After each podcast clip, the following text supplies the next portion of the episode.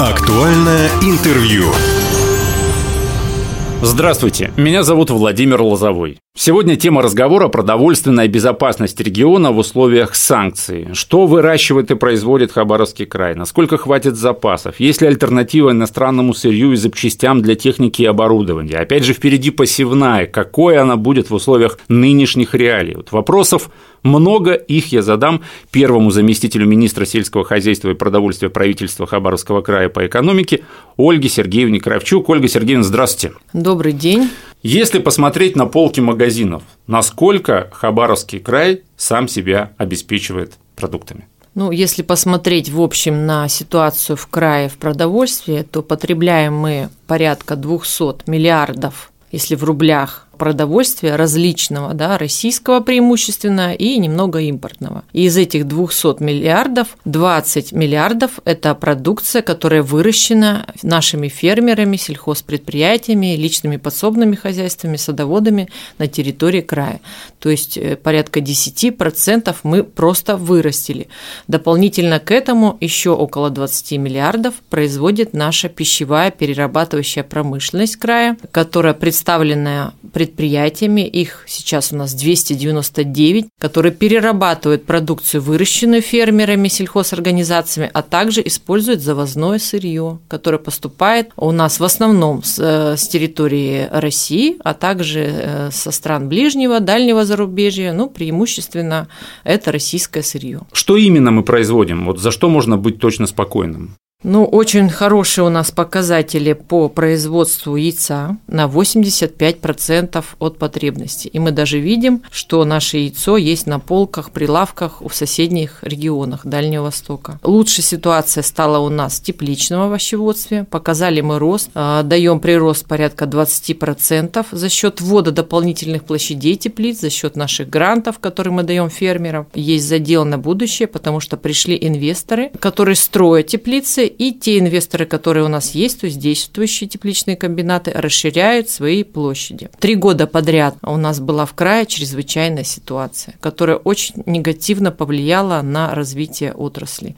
То есть наших фермеров, предприятий, даже садоводов топило, они теряли урожай. Очень серьезный был недосев в прошлом году, потому что осадки, влага были в период посевной. Это самое плохое, э, так скажем, течение событий, когда фермер не может зайти на землю и из-за влаги, из-за того, что техника застревает. А, а еще обиднее, когда ты посадил и потерял урожай. И вот ситуация ЧС – это тоже дополнительная была поддержка, в том числе из федерального бюджета, чтобы э, компенсировать потери. И всего у нас пригодных земель для ведения сельского хозяйства, если посмотреть на карту края, менее 1%. Ну, не зря же говорят, да, что зона рискованного Да, да, рискованного, плюс мы, э, идут у нас э, климатические изменения, они идут по всему миру, в принципе, мы видим, угу. коснулось это и Дальнего Востока. Вот а, послушайте, ЧС. а есть какие-то прогнозы, вот, кстати, по погоде? Прогнозы делать сложно, но исходя из того, что с 2010 года Хабаровский край э, попал в зону практически ежегодного переувлажнения почв, то надо быть готовыми тому, что эта ситуация будет повторяться. А, не было такого, чтобы три года подряд было ЧС. Были какие-то годы удачные, неудачные, угу. была возможность, так скажем, поднакопить, э, восстановить рентабельность, свою прибыльность. А вот три года они, конечно, сильно повлияли, но, с другой стороны, они заставили наших аграриев переформатировать подход. А, сейчас смотрим в сторону теплиц, которые строятся на, в виде каркасных сооружений э, на земле, Э, по прошлому году у нас э, желающих получить такие гранты, допустим, если взять грант Агростартап, стало в два раза больше. И вот эти фермеры, кто у нас получил эти гранты Агростартап, построили теплицу. Одна такая теплица стоит более миллиона рублей, не дешевая, да, но наш грант в помощь. Они построили, довольны, пришли, э, привели родственников, привели друзей, образовали уже кооперативы. И сейчас вот ярмарка выходного дня наша более чем на наполовину представлены такими фермеры, кто получил грант, кто построил такую теплицу.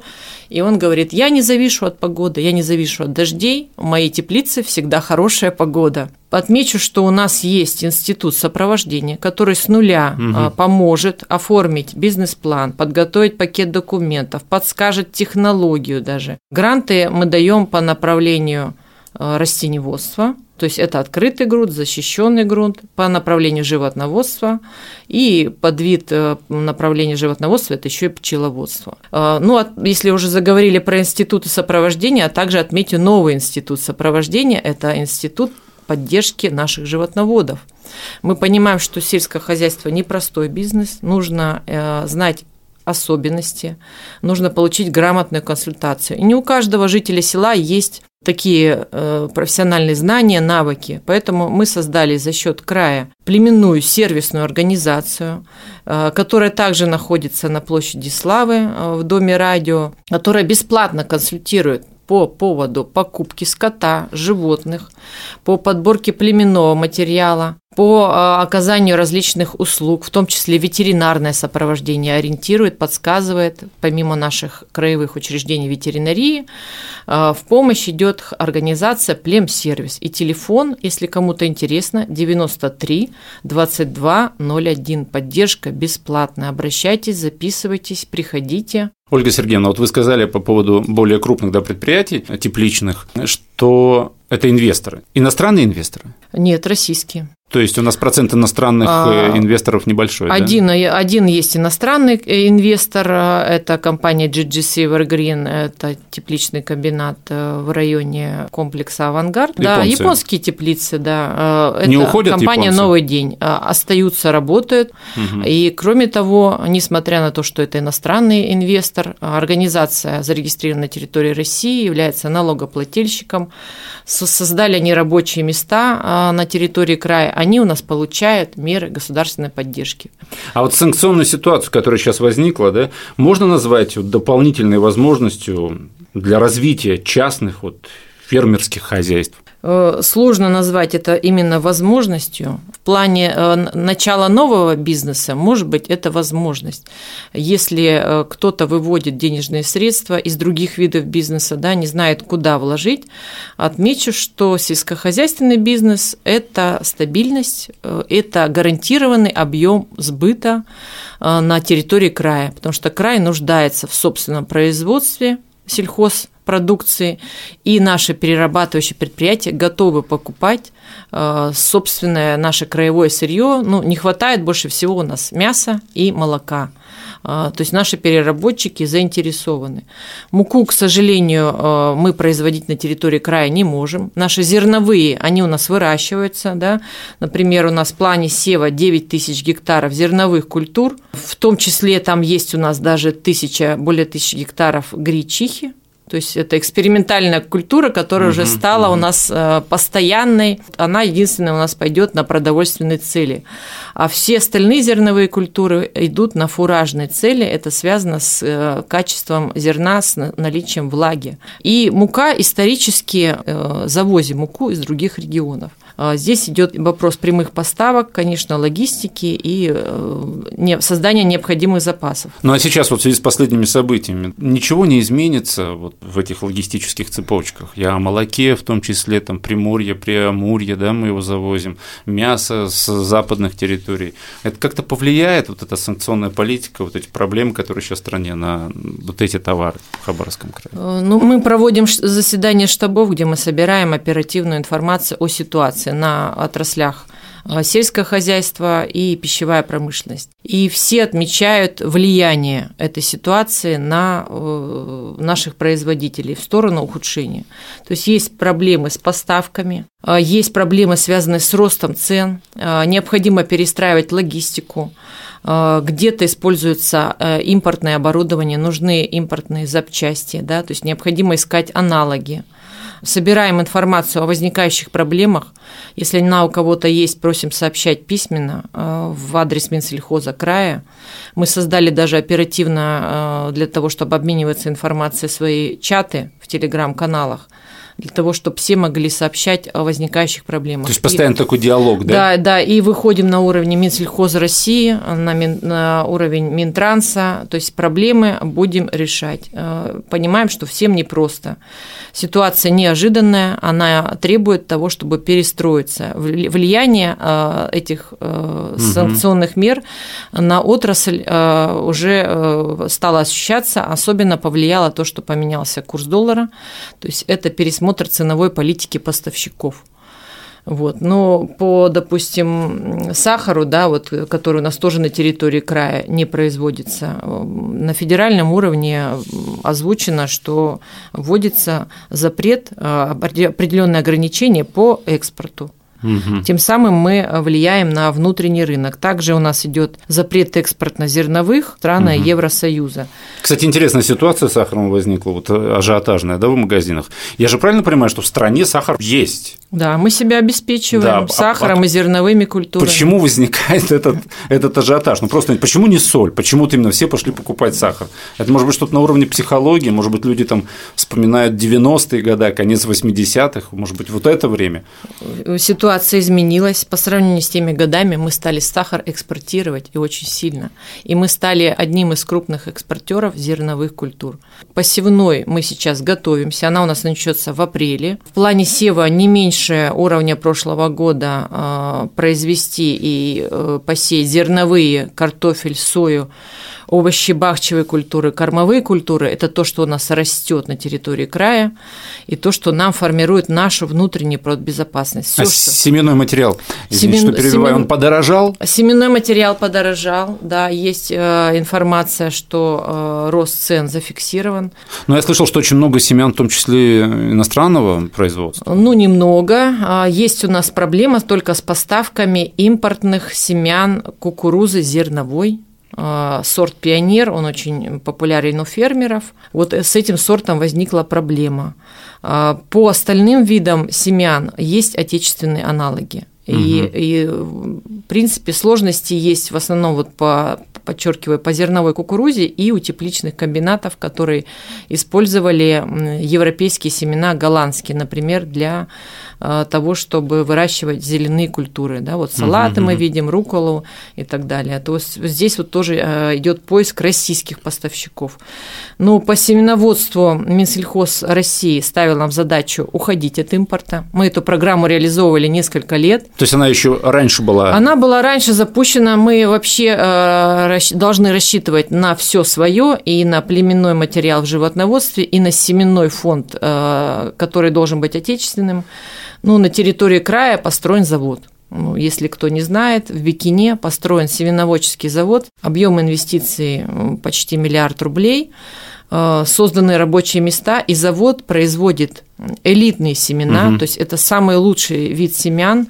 Э, они взяли за основу разработки нашего дальневосточного НИИ сельского хозяйства и впустили их в массовое производство. Эти семена адаптированы к нашим условиям. В том числе мы сейчас видим вот та же влага, да, переувлажнение, угу. возникают специфические заболевания, грибковые, например. А, наш институт как раз под эти климатические условия разрабатывал э, семена, которые устойчивы к полиганию, допустим, пшеница, которая при сильном дожде не падает, она остается в вертикальном положении. Да? Сорта культур, которые дают гарантированный урожай даже в период переувлажнения. Сейчас стоит задача у института заняться внедрением вместе с нашими фермерами э, э, семеноводства картофеля. Два уже ну, даже, даже три хозяйства э, готовы внедрить э, разработки института в 2022 и 2023 году и получить э, лицензию на создание семя, семеноводческого хозяйства на территории края. И стоит задача еще по овощам. Угу. То есть не хватает именно не сортов, а не хватает объемов производства местных семян на наших площадях. То есть не хватает тех семян, которые мы уже размножили и готовы продавать. Если по зерновым по сое мы справились благодаря заводу, то теперь дело за картофелем нашим, э, хабаровским картофелем, и за, дело за овощами и за э, другими видами культур. С саженцами ситуация, кстати, неплохая. Что касается животноводства и птицеводства, оно же больше было завязано на импорте. Я прав? В плане чего? В плане племенного материала? Да, да, да, да, да. Но сейчас от этого ушли. То есть наши российские предприятия, племенные хозяйства готовы поставлять а, отечественный скот и отечественный племенной материал. Но То опять есть... же, я читал информацию, что корма для птицы той же в основном иностранного производства. Нет, есть у нас э, только кормовые добавки, Кормовые добавки, добавки, речь об этом, да? Да, да, да. А именно сами корма, наши птицефабрики, например, работают на российском зерне. Вы э, затронули посевную. Я правильно понимаю, что главная ее проблема вот в этих условиях, которые случились, это, во-первых, доллар, ну, дороговизна до семенного материала и, наверное, удобрения. Да, удобрения у нас зафиксирован рост удобрений э, по сравнению с прошлым годом э, где-то в полтора раза. Э, фермерам сейчас непросто, то есть цены хоть и зафиксированы Медсельхозом России, но нужно изыскать средства на их приобретение. Минеральные удобрения мы завозим из Кемерской области, Волгоградской, Вологодской областей. Сейчас уже завезли мы, успели, так скажем, да, кто-то по старым ценам успел угу. на начало посевной кампании. Сев у нас начнется во второй декаде апреля. Это зерновая группа, то есть ранние зерновые культуры. Вот под этот сев мы уже успели завести э, под 100% удобрений. Дополнительно поставки еще идут, часть уже в пути. Завершаем покупку 31 мая. Э, также у нас стоит задача покупки средств защиты растений. Мы понимаем, что без необходимой обработки мы не получим урожая. Э, требуется нам 35 тонн таких средств защиты растений. Сейчас в наличии 8 тонн, ну, обеспеченность 23%. Ну, с учетом того, что это будет обработка производиться уже в летний период, еще время есть. Чем можем помочь нашим фермерам? Это нашими э, краевыми мерами поддержки. У нас в этом году на сельхозотрасль и развитие сельских территорий э, выделено из федерального бюджета 225 миллионов рублей, из угу. краевого 556. Итого 782 миллиона рублей. Уже сейчас приступили мы к выплатам. Но помимо этих мер у нас есть программа которые поддерживаются по линии федерального медсельхоза.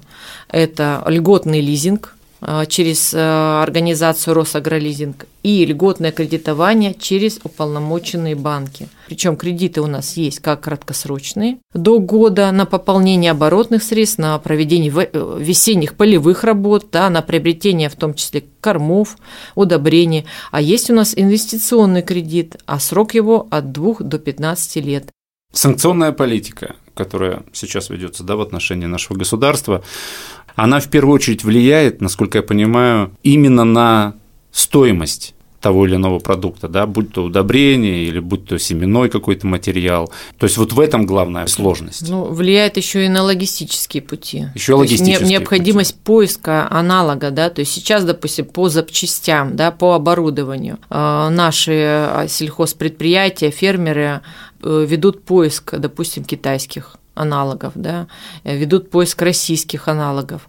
То есть задача, так как это все неожиданно произошло, да, задача перестроиться, переформатировать. Конечно, если говорить, допустим, о запасах, тот, кто что-то успел запасти, сейчас находится в более лучшем положении допустим, у кого есть запас, запасы и ветпрепаратов, и кормов, и удобрений, и запчастей, да, то есть они в более лучшем положении.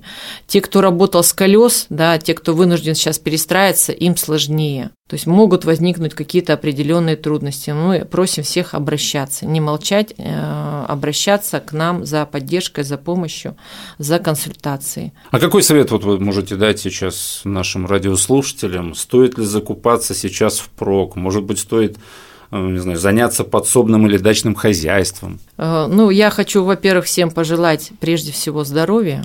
Здоровье наше и здоровье наших близких во многом зависит от того, что мы едим. Лучше есть свежее, свое, выращенное на нашей территории. Если у кого-то есть участки, я рекомендую задуматься, допустим, чтобы приобрести какие-то саженцы, допустим, съездить в наш плодопитомник Института сельского хозяйства и купить саженцы той же жимолости, да, если есть возможность найти фермерскую продукцию, использовать наши площадки и обращать внимание на полки магазинов. А когда, кстати, ярмарка выходного дня открывается? А, ярмарка выходного дня откроется во второй половине мая. Но в планах у нас открыть аналогичную краевую ярмарку которая будет подконтрольна Минсельхозу края э, в городе Комсомольске-на-Амуре. Это я уже немножко угу. озвучиваю перспективы. Комсомольчане тоже хотели такую же ярмарку, потому что у нас было много, э, так скажем, нашей рекламы, да, много хороших отзывов. Комсомольчане тоже захотели такую ярмарку, э, и сейчас мы принимаем заявки от фермеров, которые готовы продавать продукцию на наших ярмарках. Когда вы покупаете продукцию краевых производителей, вы поддерживаете своих земляков. Вы даете им возможность заработать в том числе выжить в наших условиях. Я думаю, что на этом можно поставить точку в сегодняшнем разговоре. Напомню, что он был посвящен продовольственной безопасности региона вот в этих непростых условиях санкций. У нас в студии была первый заместитель министра сельского хозяйства и продовольствия правительства Хабаровского края по экономике Ольга Сергеевна Кравчук. Ольга Сергеевна, спасибо, что пришли, нашли время. Спасибо и вам. Всем удачного сельскохозяйственного сезона, хорошей нам погоды, поменьше осадков, больше солнышка. До новых встреч. Актуальное интервью.